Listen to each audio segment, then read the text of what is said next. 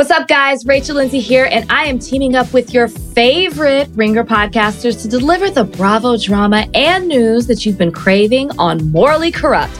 It's the show about all things Bravo, from the housewives to Summer House and everything in between. We'll be mentioning it all every week. Check it out on Spotify and TheRinger.com. At Walt Disney World Resort, magic is found in spontaneity, the unplanned, the unexpected, an inside joke born in the Haunted Mansion queue, a surprise Stitch sighting in Tomorrowland, watching fireworks from your room. These memories aren't made from predetermined plans, but manifested from simply being present and together in the most magical place. Find your moment at Walt Disney World Resort. This episode is brought to you by Atlassian. Atlassian software like Jira, Confluence, and Trello help power global collaboration for all teams so they can accomplish everything that's impossible alone.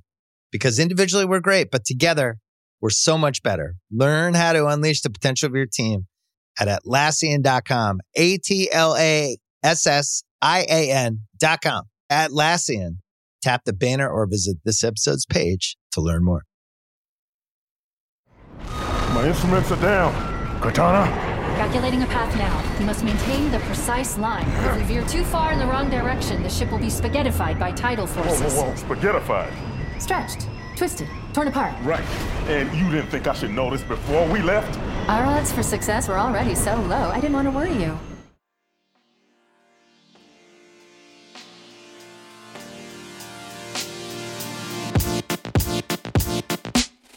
Welcome into the Ringerverse. This is the Ringers Nexus podcast feed for all things fandom. Welcome to Mint Edition. It's a once in a while podcast about the latest fandom that you just can't live without. I'm Steve Ahlman, senior producer at The Ringer. Joining me today is my co-host, Ringer social coordinator, Lord of the Memes, explainer of the Midnight Boys. He's giving the Covenant back their bomb. It's Joe Adeniran. What's going on, Steve? Oh, buddy. Steve, we Yes. are here in the Ringerverse feed. They done To- messed around and gave us a podcast. They done messed around and gave us a podcast. hey, man, listen, shout out to all the people at the top for believing Yes. in us. We're here, Steve. We made it. so exciting. Joey, uh, what are we doing here? Tell us what we're going to be doing for, you know, untold amounts of time until the end of recorded time. Listen, we are here to give a look at all the stuff that may not get coverage anywhere else. We're here to give a spotlight to all the shows, all the all the other stuff in this nerd space that we might have missed on the other shows. We're here to give coverage to all that stuff. And I, for one, am excited. I I don't know if you know this, but we're about to be very busy the next few weeks. oh man. Uh, yes, we are. Yes, we lots are. of things to talk about, lots of things to uh, get off of our chest, and I think we're going to be starting with kind of a doozy. Yeah. that's been cooking for quite a few episodes and I I can't wait to talk about it with you. But first, let's get into some programming reminders coming up on the feed. The House of R is going to be coming back next Monday, this coming Monday, to give you everything that you need to know before the premiere of Obi-Wan Kenobi on Disney Plus. Next Friday, the Midnight Boys are going to be talking about Obi-Wan and giving you their instant reactions to the two episode premiere on Disney Plus. Two episodes? Dose. We going back to back on Obi-Wan? Oh yes, did you not did you, did you not get the direct message from Ewan McGregor himself saying that like, "Oh, we're so sorry, but we need to do two episodes." Now, see, I got I got Hayden Christensen's number, you know, There and you it's go. been a minute. So, you know, he hasn't like got back to me yet. So this is just new information. That's awesome. The problem with Hayden is he's such a dry texter. You never know how he's feeling. You know, you Yeah. know, it's it's like sand, you know. yeah, I hate sand. It's I hate coarse. it so much. Yeah, the conversation is coarse. Yeah, it's all that. Of course. And then continuing to talk about Star Wars, we've got a special announcement. Ooh. The Ringerverse crew is going to be at Star Wars Celebration in Anaheim this coming weekend. We're going to be sitting, we're going to be looking at all the panels, we're going to be giving you our reactions to some of the biggest news. And we've even got a live show coming up that Saturday at the Pod Stage, our first live show ever on Friday, 2 to 3. Check us out at the podcast stage. Feel free to say hi from a safe and respectable distance for all health concerns involved. But for now, let's get into it. It's time to talk about the season finale and the season as a whole of the Paramount Plus original series Halo. Oh. I did. We didn't plan that. I did. No. I didn't expect that you would actually do that with me. of course, man. Of course. also, don't forget our friendly neighborhood spoiler warning. We're going to be talking about the entire first season of Halo and a little bit of the lore for the games itself. All right, let's get into it. Woo! So before we begin and talk about the future, let's look a little bit to the past. Halo. Uh, ever hear of it? A cultural phenomenon in the video gaming world, a, a staple in popular culture around. Master Chief might be the Shrek of video games. He's been memed to death. and now he's come here to the silver screen, the small silver screen, uh, to entertain us with a epic TV show. Jomi, it's been a long road to get here. What do the Halo video games mean to you?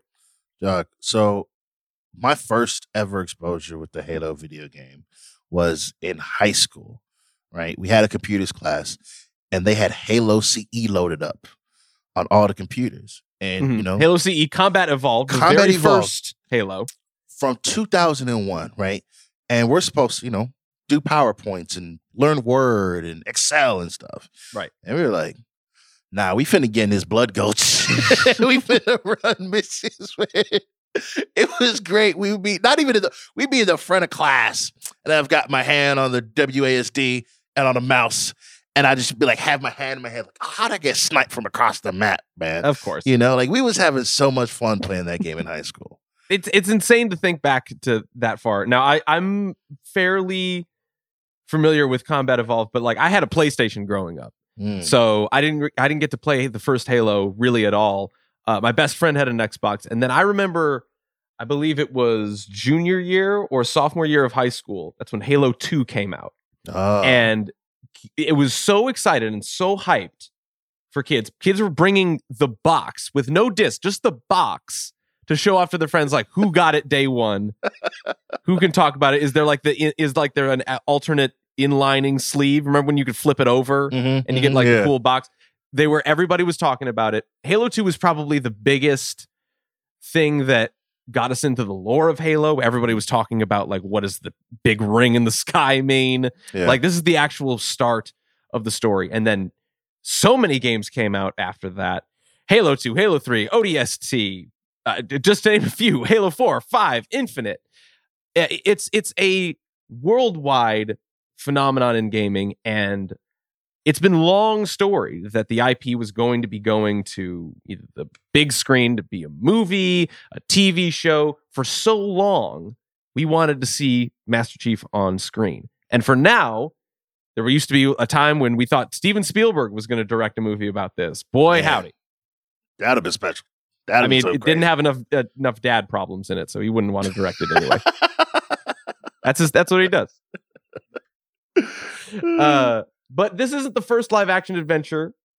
Promo shorts, like basically elongated commercials for other Halos have existed amongst the times. What would you have wanted a Halo show, movie to look like? Ooh, I would have loved a Halo show that was set. it's Master Chief, right? And 343 Guilty Spark, you know, having to get out of a situation. Because, you know, 343, you know, he's the little, he's a little trickster. You can't, you can't really trust him all that much. You know what I'm saying? Yeah. 343, basically like a, a giant floating GameCube uh, that's got an agenda that's very toxic. Very toxic. Yes. right? So having like put Master Chief's faith in him, trying to get out of the situation is something that I think would have been fun. I, honestly, it's really just like I'm thinking of Portal Two, and you have three four three Guilty Spark, played by Ah. Stephen Merchant. Sure, I would I would watch. I would never. I would watch that show every day. I'd watch that movie every day. That's wonderful. so great. I would love that. I've I like, and that's the thing. I've I remember when Halo was at the height of its popularity, when like two and three were coming out. Like there were novelizations, there were comic books. really a lot of big exercises and deep dives into expansion of the lore of Halo that was a lot richer than uh, in my opinion kind of had any right to be. This was kind of like the first like game of its generation that really wanted to dive in and make something uh like all encompassing with the media presence that it had. And I remember the books being very good. Comic books were fun as well. I really wanted to kind of have the sub Spartans, just like the Space Marines, kind of looking up to the Spartans as like Jedi for the last thing and like kind of like doing their own sort of missions because like Spartans are almost kind of too overpowered to have like a big grandiose story because they're kind of just instruments of war and all those things. So there are a lot of ways to go here for this show. And why don't we just dive right in and talk about what we think about this show, this season finale that aired last night, Yep. and the season as a whole. Well, I was coming in, I didn't know what to expect from the show. You know, I thought there could be there's a time where you could do like, you know, in do in the future, you know, like have Master Chief pass the games or Master Chief like, you know, are we getting Halo 1 on screen? What was interesting is we got a prequel to all the games. Like this is thing these are things that have not yet happened in video games.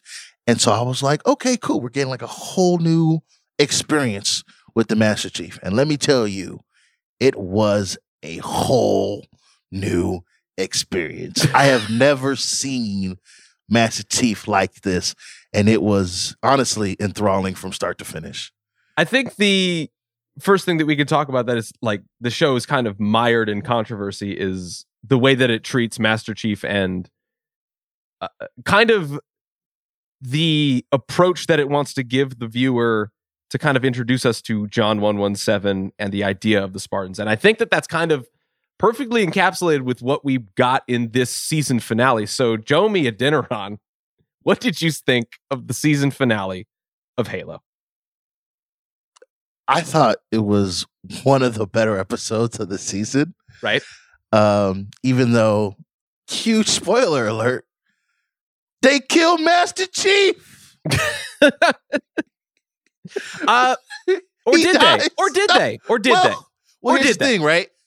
Cortana and Halsey talk about how Cortana can take over his body, Mhm. right? And Cortana tells John that, like, yes, I can do that, but you would need to expire. You would need to be dead. And in the last bit of the episode, Cortana's like, hey, John, like, you can't do this. He's like, I know I can't, but you can. Let me die and we can we can fix this. We can get Right. out of here. And then with a very ham-fisted metaphor of when the game is over, the pawn and the king go in the same box, which you know, it's poetry because it rhymes. I guess. like, I, I the, my biggest thing with like the Halo show and the canon uh, uh, itself is that like Halo's very much about big ideas. You know, like what does it mean to be an instrument of war? What does it mean to uh fight something for the wrong reasons? Do the means justify the ends? All of these like, you know, big heavy weighty things and ideas that this first season I guess flirted with talking about, but I think at the heart of it is the show's humanization of Master Chief and what it did in the finale I think might be a very subtle stroke of genius. Really? Yes. Because Mm. there have been so many little tiny allusions to John being so special and so uh, like the crux of everything. Like he is basically the MacGuffin to both of these uh, both of these entities, the UNSC and the Covenant, finding the sacred halo, and he is at the f- center of all of this, and he is trying to figure himself out while doing all of this. And in the finale, he basically surrenders control to Cortana and effectively dies. And when he is now risen and unspeaking and just this kind of automaton uh, at the whims of this AI, I feel like we actually got Master Chief. So when you say you know, they killed Master Chief. I think they killed John 117 Mm. and Master Chief is here now.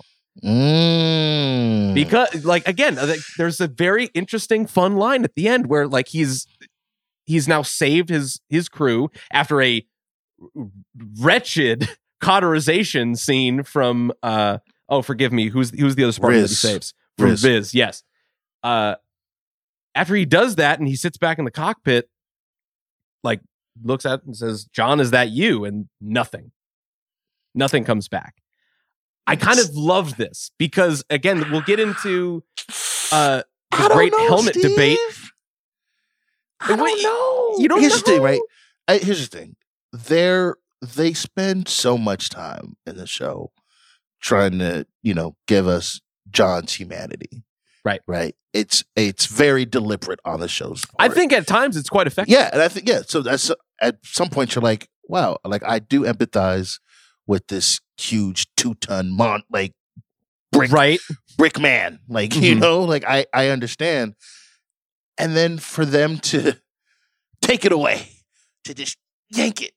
You know, at the end there it's like I kind of think ah, that's great though I, was- think that's I, don't know. I wanted to I wanted to I, I feel like make you know, I wanted to see more. I wanted to see, you know, Master Chief like deal with like everything that just happened, you know, as as John and not just the guy who, you know, we know from the games. You know what I mean? And I, I think that this is this is a good example. I put this in the notes and I, I kept thinking about this from the moment that I finished the finale. This ultimately kind of feels like a season zero to what Halo the show could actually be. I feel like the show actually started right now at the end of the, Mm, at the end of the first season okay. because the lore that surrounds Master Chief, or like kind of the story in the games at the very least, is that he is no one. He can be anybody. You you see him in first person because you know it's des- by design. It is supposed to be the player inhabits the character of Master Chief. He is this instrument of war. He is nothing but this, you know, minimally speaking, propaganda piece for the UNSC to be the ultimate warrior but in this he is like so obviously conflicted and so wildly emotionally off base with being who master chief who we know master chief to be that it gives it kind of a like actual level playing field so when you take all of that away that's what master chief actually is he is person that is stripped of all of that at the very beginning of this now season 2 we can hope to see from Halo. I like that idea of that possibility. As much as the show stumbled along the way, and boy did it, I think there's a lot of promise for what we can get afterwards. I agree with that. I do. Yeah. I do agree with that. I think there's so much room in season two. We'll talk about that later. But there's so much to to tackle that you know wherever they go, I think it would be interesting. So yes, I I think I think with that we could probably look at to what our thoughts on the season as a whole could be. And uh, Jomi, we got a lot. The- There was a lot. It was it was nine episodes of television, man. Right it- it's it's i don't it's honestly kind of tough to isolate the finale from the rest of the season because i think the fin- the finale was actually really good at planting its flag of as to where the show could go afterwards because we can go find the halo will master chief find himself where things will go? We'll get get into all of that later but the show begins and progresses through at a very interesting clip you might say.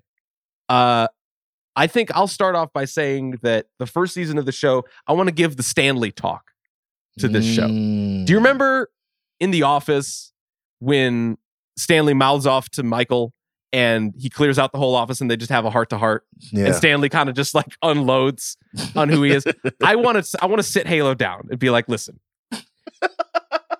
you are a show that I do not understand. Everything that you think that I would do, you have done the opposite way.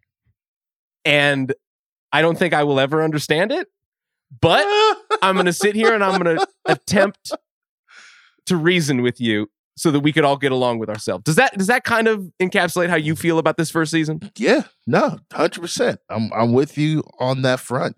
Feel like I came in, you know, again, no expectations, but at the minimum, I thought like I was gonna get, you know, Master Chief, and I got John one one seven.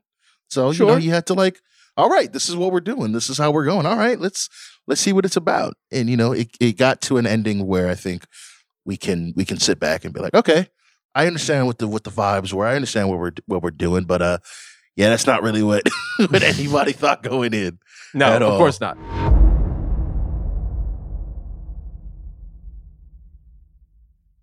This episode is brought to you by Jiffy Lube.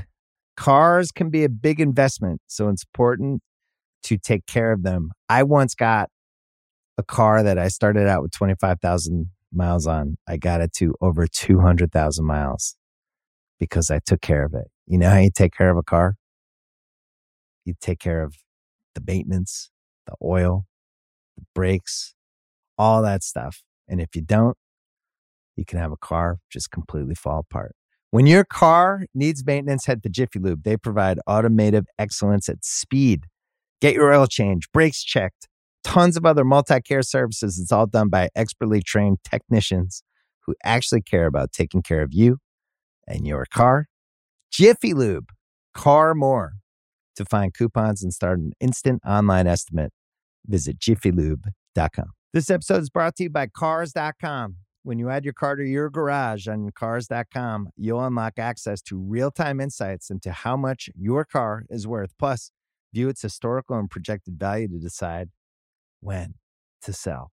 So when the time is right, you can secure an instant offer from a local dealership or sell it yourself on Cars.com. Start tracking your car's value with your garage on Cars.com. So let's talk about Master Chief. And I think that the way that we could start talking about him uh, is what I'm calling the great helmet debate. Uh, I think from the beginning, when this show first aired, all people were talking about is how quickly he takes the helmet off.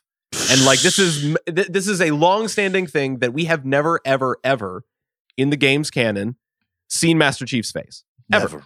We've seen the back of his head. We've seen like the armor coming on, and like very like very small, subtle ways, but like ne- we've never actually seen or really had a sit down with him. Episode one, minute forty five or something like that. he takes it off, and he almost never puts it back on. he rarely puts it back on after that. Not only does he not put the helmet on, his armor is off all the time. He takes it off so much that I'm like, at least put like a little like strap on the side of your hip if you're gonna like. Don't carry it around all the time. Like you could like rest it, have a fanny pack for it or something. Like you take it off so much, like Yeah. hook it onto something. It's definitely a, a thing they did on purpose um, to not only differentiate themselves from other shows with people that wear helmets on all the time, Leo, but to to show us that Master Chief John One One Seven is a person. You know, there's not just a just a two ton you know bringer of destruction, but someone that we can emp- empathize with, somebody that we can you know relate to, and so that was very very pointed choice to be like ditch the helmet you you exist we can see your face we know who's behind that mask How long did it take you to kind of like surrender yourself to that idea? Because it honestly took me like a couple of episodes where I'm like, he's really not, he's really not doing that, huh? Okay. there's a conversation he has with uh, Soren in episode two where they're in you know Soren's you know I guess living room and you know, they're talking about their Soren's talking about how the pe- pellet in their back you know Right. suppresses their you know, their Emotions. emotions. And Master Chief is like, huh, what? But I think for me, that was like, oh, okay. Like, if we don't, if he just has a mask on, we don't see him like understand, like, oh, this is something that's like could be hindering me, could be a problem. The mask would just would just hide that, you know, would hide that emotion from his face. We wouldn't be able to see that. But by taking it off, by letting us, you know, be with John 117 in that moment, it allows us to better understand him. So in the next episode, when he removes the pellet, we understand how he got from point A to point B. Rough scene doing That that. was ugh, that was great. I was like, are you like, is he like one snip? Like you're, you're, you're sitting down for quite a while. your spine, your a- cooked. I was like, are you severing your spinal cord right now? And I think that that was probably that was a big part of it because I think the prologue cold open scene in episode two when he's faced with like letting Soren go when they're like you know in their late teens, early twenties, and they're training to be Spartans. Uh, I think that's probably when they're like, oh, okay, this is an origin story of Master Chief, and we're not even done telling that in the present day. Because a lot of the problems with the UNSC and their ethics with training and indoctrinating not only the Spartans, but all people that, you know, surround and align themselves with it. That's the actual like crux of the problem and the drama that is centered around Master Chief. He's the instrument for all of this. And the show's attempting to make us understand that. And I think, you know, at times we can we can go along with it. But I think where the show really hit its stride with not only bringing, you know, a bit of humanization to Master Chief as much as it might stumble, uh action scenes. Dude. Dude. I it's I, I think that I, I think for me the action in episode five uh is probably the it's very clear that they only had like three times that they could do this. They had the money for like three great action scenes. I was like, all right, you put it in the beginning, you put one in the middle, you put one at the end. There you go. Like that's all that we could do. and I was really like, oh wow, we're like this is what like people thought they really wanted to see. yeah. Because it's just it's just Master Chief whooping ass and the rest of Spartans whooping ass. Mm-hmm. I think my biggest note, we don't need first person cameras. I, I- I, see get. I get that it. it's fan service for the games and it's cool to see the UI like do all the stuff and I'm like, you know, Yeah. the shield charging up is cool, all those Mhm. sound effects, but like I think every time that we don't see like that first person camera, like that's just jarring to me and it just looks weird because I'm like, you're clearly doing this for the for the fans of the game. So I'm like, I've already seen Master Chief with his helmet off for, you know, six hours. so you don't need to do everything for me. No, I think the first time was definitely cool. The first time was definitely like, okay, like I, I see what we're doing, but yeah, more and more is like, you know, it's like we don't we don't really need this. I will say though, it did give me a thrill seeing Master Chief do Master Chief things. It was awesome. It was awesome. I was like, oh, okay, we're like, we're still really justifying our existence for the show, not only in the action front, but like in a couple of moments of pretty good drama and intrigue. Mhm. And with that, I feel like we kind of got to talk about Halsey. Oh boy.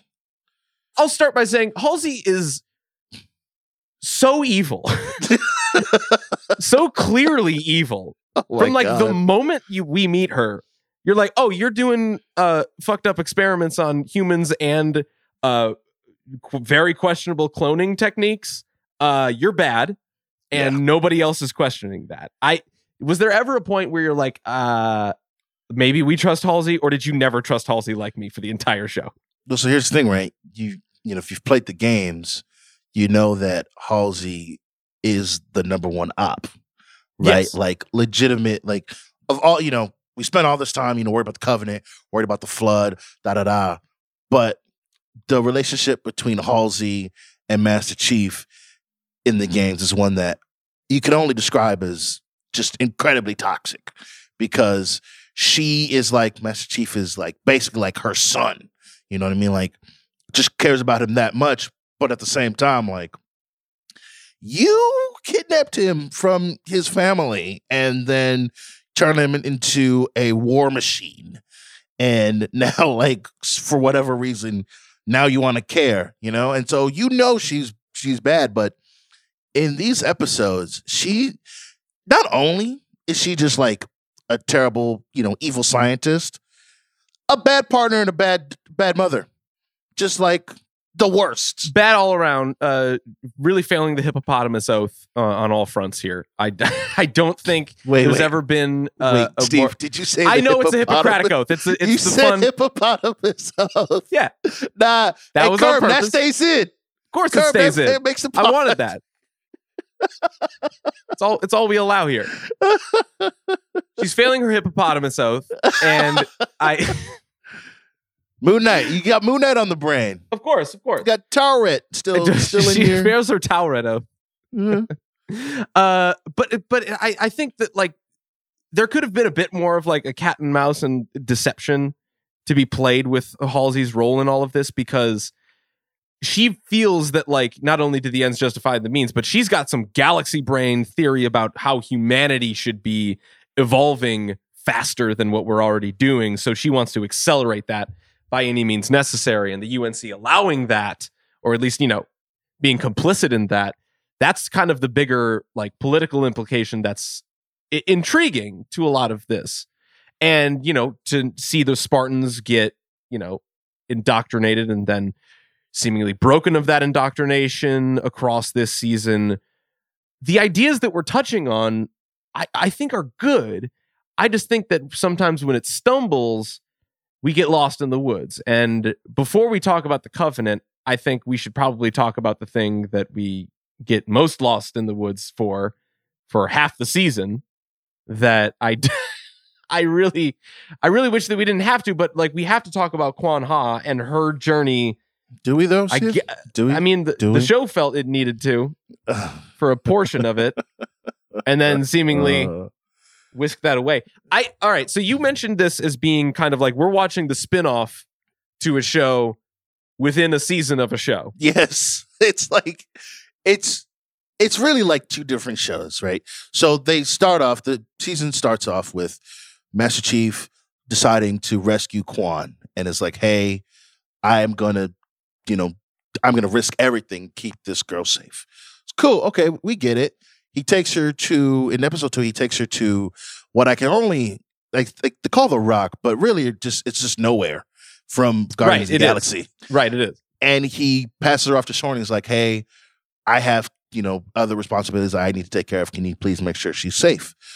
Cool. All right. Mhm. So now we're on two diverging you know uh, storylines that hopefully we'll see come together when you know the time comes, and and they do not. They, They do not. do not come back together. Kwan Ha spends half of the episodes trying to find her dad's generals and try to, you know, win back Madrigal. And at every turn, it's like, nah, man, you can't do this. And she's like, yes, I can. And people who are just a little bit smarter and have a little bit more experience with the stuff are like, I would stop. And she's yeah, like, like, I wouldn't "No." do that. And at every turn, she's like, "No, I'm going to do that," and then she gets like, you know, smacked down almost every time. almost every time until until she like gets almost gets got and Soren is like hey i'm gonna come rescue you because i made a promise to john 117 Right. and you know honestly in a, in a pretty cool scene gets rid of her enemies in one fell swoop and that which is great. Love that for her. I think I think you know, uh, if anything could justify seeing Vinsher in that awesome coat, being deliciously evil.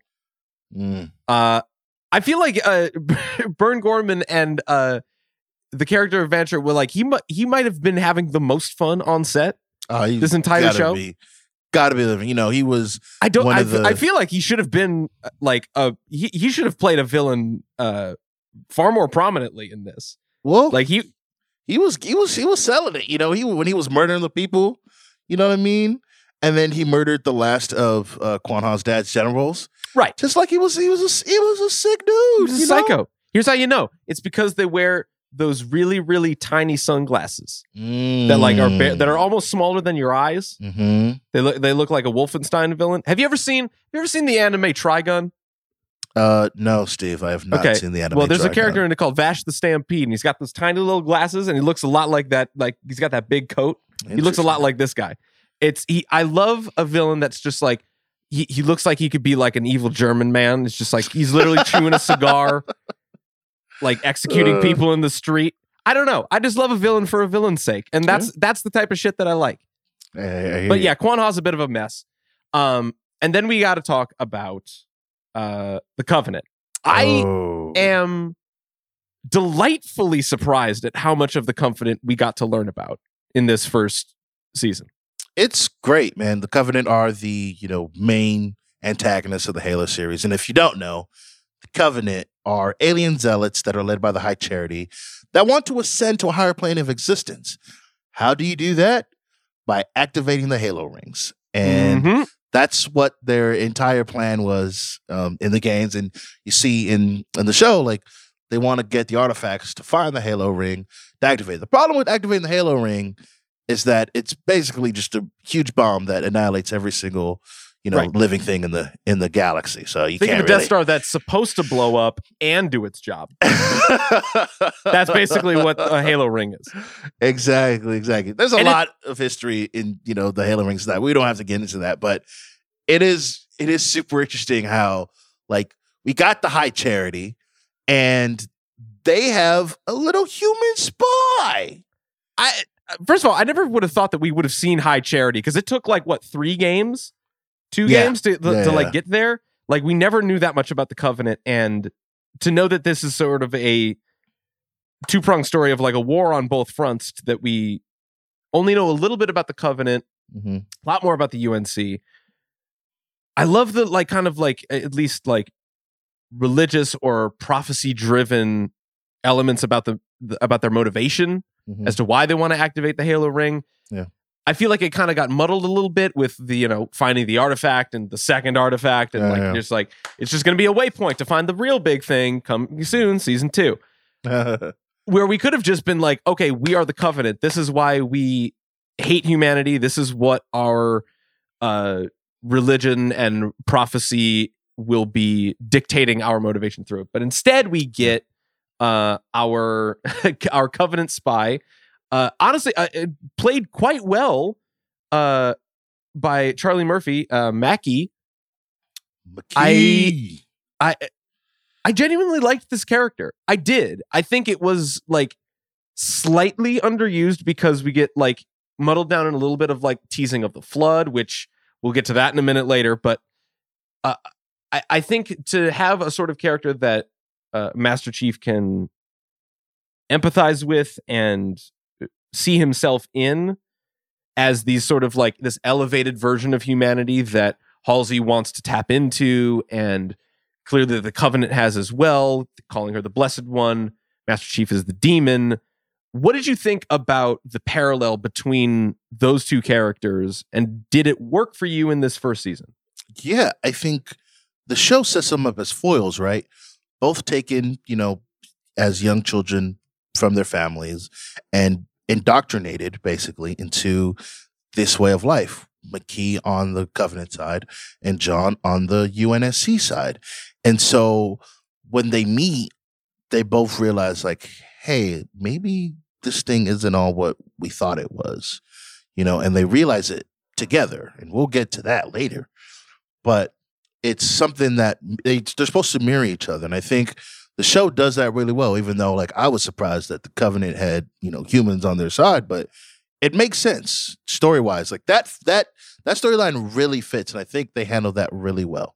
i i would have i would have i would have been shocked if uh makee actually like i would have i could have sworn that she was actually going to turn on everybody and tr- attempt to kill master chief like i thought it was all a long con for the sake of the covenant but she kind of had a foot half in half out with them that i actually i genuinely didn't see coming and you know she was just enamored with fulfilling her purpose which was finding the ring and i i think that was that was pretty well done It is, it is, because the, their arcs literally like mirror each other. Like, right They, I think they both die in that ceremony. You know what I'm saying? Like it's really like how their lives like diverge, like they're on opposite ends of the war, but going through parallel journeys Mhm. and how, you know, they finally intersect and it's like it changes everything for both of them. And they both realize like, hey, maybe this isn't what I thought it was. Maybe this isn't what I believed in truly. And it ultimately ends in both of them, you know, dying, you know, for for their cause.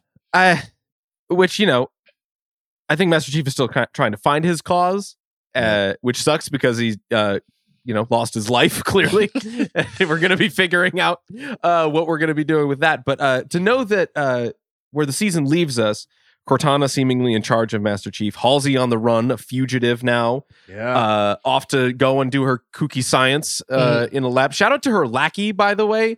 Uh, real slimy piece of shit there, just like r- running to get coffees and shit. An Uh, absolute weirdo. Just love, love a good Igor weirdo. to a mad scientist. yeah. Um, let's wrap up a little bit and talk about the strengths before we get into some of the crazier parts of this season. Mhm. What was probably the biggest strength for you, and what would you like to see? Let's just say improved upon come season two. Well, here's what I'll say, man. One of the coolest things was how good the elites, grunts, jackals, hunters, and even the high charity looked.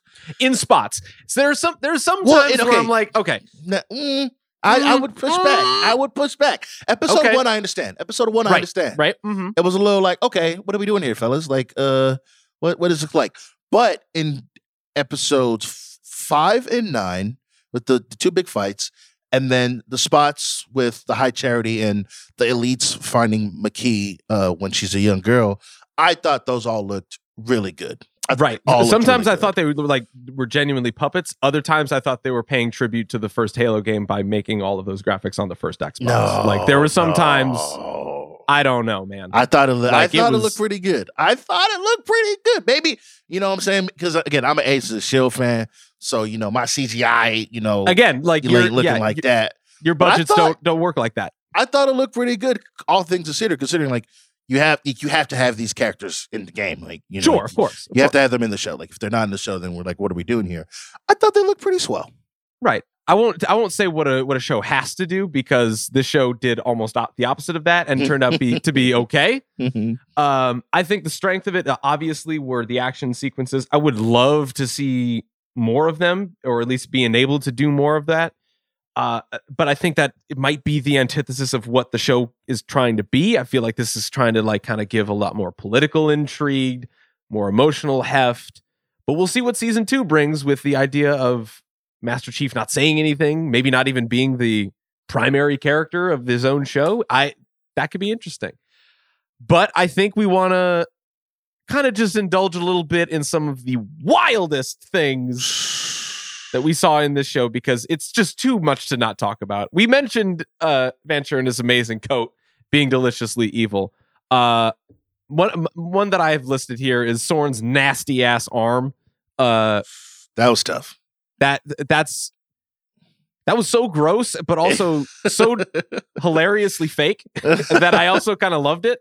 Where it looks like he's just like got like he looks like he's got like a a, a sock and bopper on his hand, yeah.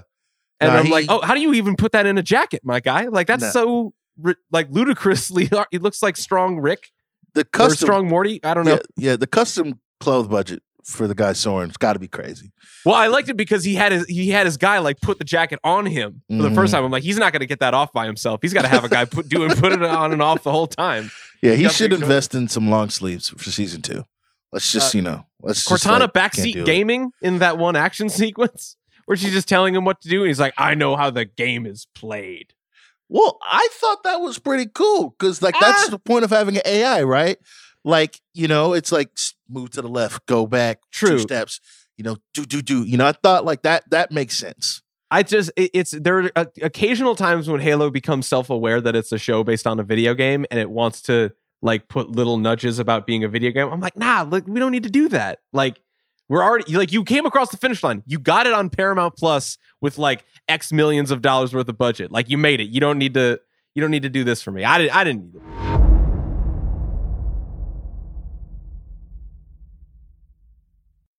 This episode is brought to you by 20th Century Studios' Kingdom of the Planet of the Apes. As a ruthless king builds his empire at the expense of the remaining human race, a young ape will fight for the future of apes and humans alike.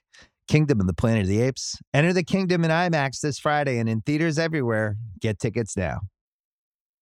Master Chief having a night on the town. Hey, you know, I don't. I listen. You know, Master, like you said, Master Chief is a human being who doesn't want to go out for a little walk. You know, Let's run down the run down the list of the things that he does on his night out while he's thinking about stuff and worrying about what it what it like what it's like to be human. he takes the subway, right? That's that blew my mind. I could not comprehend. That's the that's the most insane thing I've ever ever thought about. and message, you know, take the L train, you know, take it uptown, Mhm. you know, swing up, go, you know, go through Midtown, go to Harlem, you know what I'm saying? He might go, you know, stop, get a chopped cheese. Right. You know, let my man live. You know, what's, Okay. wrong, what's wrong with that? He also enjoys classical music. Ah, come on. You know, you, the vi- I didn't think they were violins. They were like some future. No, they were future cellos. Future they cellos. future cellos, which I love because like the design of those those are real cellos. Like they they could just make them like that. But Mhm. like to know that they're just like the size of like a Hershey's bar, and, but like just go all the way down. That's so funny to me. It's so great. It's so Uh, great. And uh, let's go. I'm gonna. We have, okay. we have to talk about it. We have Okay, to talk about I'm- it. We have to talk about Since it. Since I'm a producer myself and I'm always thinking about breakups, I'm putting five minutes on the clock. Only allowing five minutes on the clock to talk about Master Chief having sex. Listen, Master Listen. Chief has sex in this show. I'm gonna count it down, Jomi. This is an ISO for you. Three, two, one, go. Master Chief has sex. here's the thing, right? When you first hear those words, you just can't believe it. Your brain like short circuits. You're like, my Master Chief, my petty officer, John 117 in the sheets? No way. No way. But I I posit to you this, and I want you to, to follow me on this journey. I, I follow. I've followed worse. The show is trying to ma- humanize Master Chief. Of course. Right. that is like one of the show's biggest agendas It's trying to make you empathize trying to make you understand trying to make you put yourself in his shoes and be like yeah i understand like how, why you would do things like this or why you would make these decisions right? And i ask you listeners at home in your car at the beach wherever you may be is there anything more human than falling in love and having sex with the first person that understands you First of all, he, he's Hey, not in listen, love. He like he had a listen, vision and he touched a lady on the Halo ring. That's Listen, not a, is there anything more human, Steve? Tell- be- come on now. Come on now. You got to understand. He's been alone his whole life. He finally found somebody that he can relate to, somebody that, that understands what he's going through. And you telling me that you wouldn't fold in that moment, Steve? Stop the cap. Come on I- now. That's a different show. But Steve, Herm, you don't it. have on, you don't have copywritten permission to use that on this show. You don't. Uh, Come on now. I don't. I I think to sum summarize my points of this, I'm going to reveal a slight text exchange that I had with a friend of mine. I said, "Watching the Halo show right now, Master Chief just had sex." My friend responds, "Does he keep the helmet on?" and I said, "He can't stop taking it off. it's the first thing he gets rid of. First of all, if he kept the helmet on, that would have been the greatest scene in recorded cinematic history." No, you're not wrong about that. You're not wrong. if that was the only thing he kept on, that would have been the best thing I had ever witnessed in my life. I think it's more insane to just say the sentence, Master Chief has sex, than to give context around this because it's like, I get the purpose of the scene. Yeah. I understand what we're trying to do, that it, that he's like, uh, like kind of like alone in this world and he's like really connecting with her. Yeah. And that they, when they both touch the artifact, they are clearly uh, two out of two billion Yeah. for uh, their purpose in this life, and uh, it just it's it's really fell flat because Mm. this is like this was this is what actually broke me out of the show for a moment because like it wasn't taking nah. the helmet off, it wasn't all, take him taking the subway, which was is still wild, but it, it's the idea of like okay, like him him kind of bumbling his way through what it means to connect and be a human when we already know that he's not supposed to be one. Yeah. Uh, I, I didn't find anything like particularly offensive about it, but I was just like, "This is this is a lot. You're doing a lot, It is guys." a lot. It is a lot. and I don't I know mean- how we feel about it. Listen, he had his helmet off, but we we, we he probably had another helmet on. You know, you got to be safe out there, Master. Of course, of course. you can't be wilding. But here's Clapping Master and- Cheeks. Ma- hey, you know, Master, he was out there. He was outside like that. Here's the weird part, right? And Right. this is what I I I don't think I can abide by, right? I I do understand the sex scene, but um, what? Why was Cortana watching? Why I was she? Why was she so- just staring, man? We we we didn't need I don't wanna- that. I don't we want to worry. We didn't need to see that. I don't. I, I don't want to think about this too much because uh, Cortana was like injected into him, and like given it, like she doesn't have a lot of agency in that part. So I don't even know if she signed up for that. But she, uh, like immediately, uh, like she was supposed to, reported it back to Halsey. Uh, so kissing and telling, big no no there. Yeah. Not a big fan of that, Cortana. Like you could have at least kept that private. Okay, but Uh, here's the thing, right? The show clearly confirms that Master Chief and Cortana can communicate without the helmet. Was she giving Master Chief tips? Was she like, "Hey, Chief, two two inches I can centimeters to the left"? You know, Surrender control. Maybe we can find out what we're really doing here. right? Master Chief, you got to use your hips, hips. You know, what All I'm saying? Use that torque. You know I, what I'm well, saying? at that point, she could only, you know, uh, she can only put him in a ver- version of stasis. So great Mm. excuse to, you know, you know, finish early. Finish No, us. can't really- go straight to sleep. Oh my god! Can't really. Sorry, I just uh, stasis, baby. I can't help it. She takes control. All right, that's enough. That's enough time we've dedicated to that. that is quite enough of that. But let's look a little bit ahead. We've already got a two season commitment for this show. Mhm. Season two will be happening at some point. You're- Where would we like to see this show go in the future? Characters we'd like to see, plot lines to explore, big notes going forward. Jomi, go. I, well, you know me.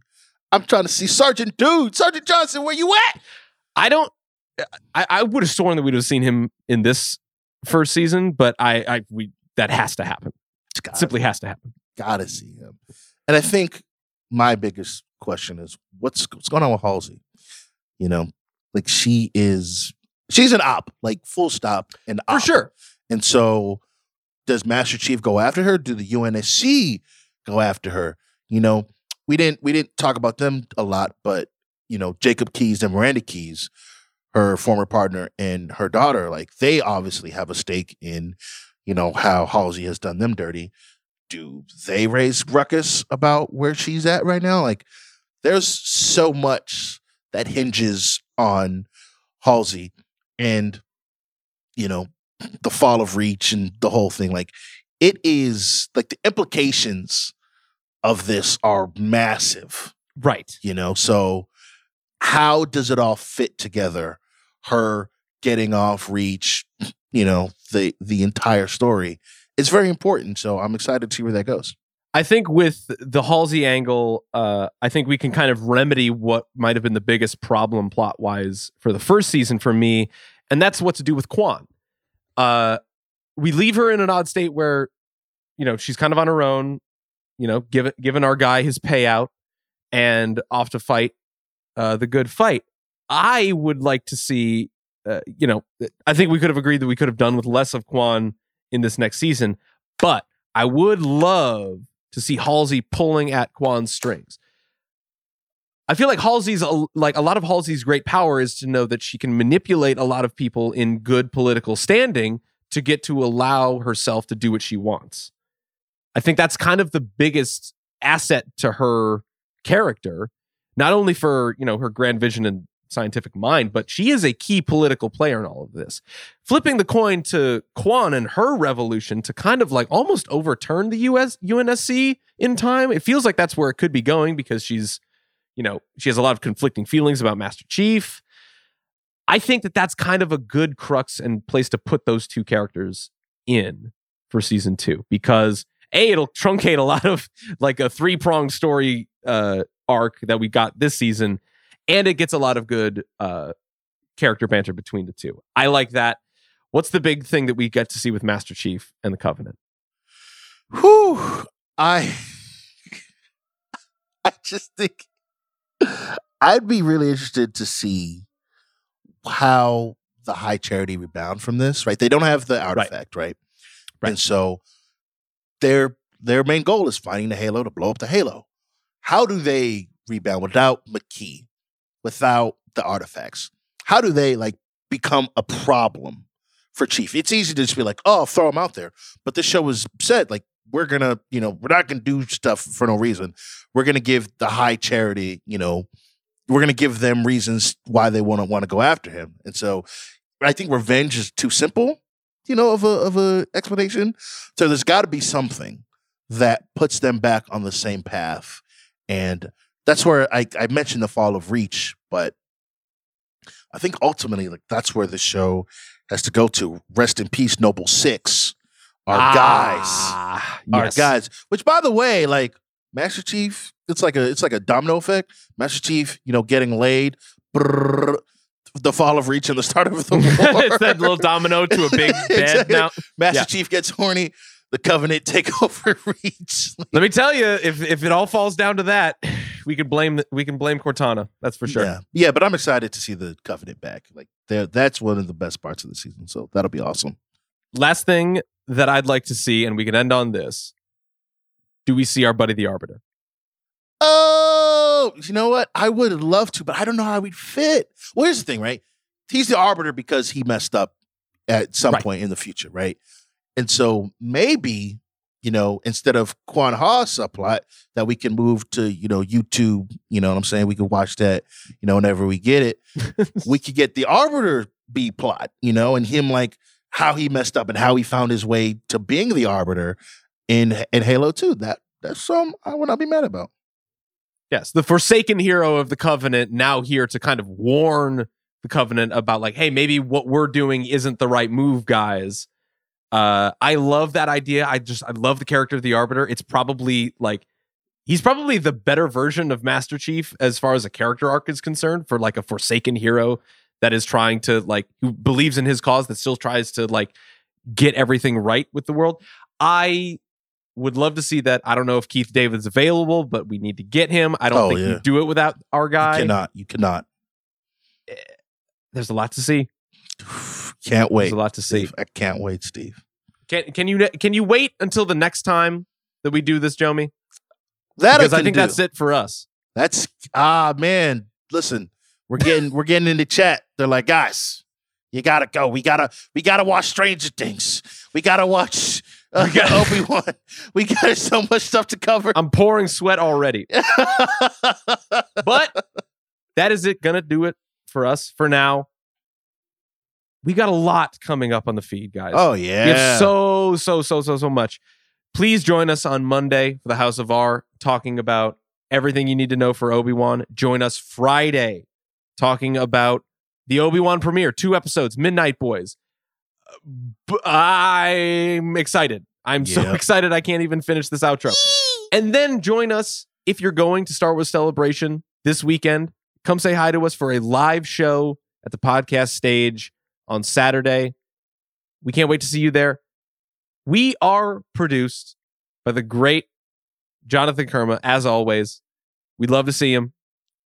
Shout out to Kerm, aka the Kerminator. We're this this show could not be in better hands.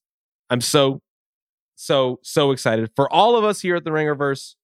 Jomi, you got any parting words for everyone? I see a beautiful city and a brilliant people rising from the abyss.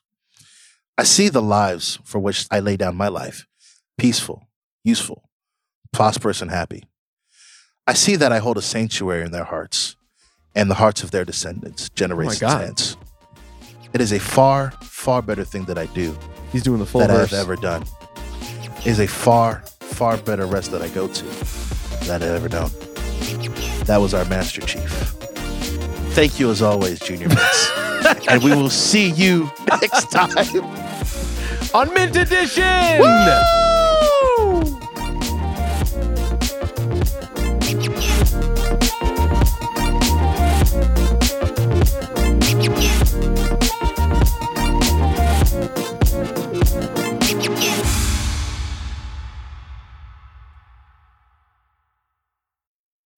This episode is brought to you by State Farm. You might say all kinds of stuff when things go wrong, but these are the words you really need to remember. Like a good neighbor, State Farm is there. They've got options to fit your unique insurance needs, meaning you can talk to your agent to choose the coverage you need, have coverage options to protect the things you value most.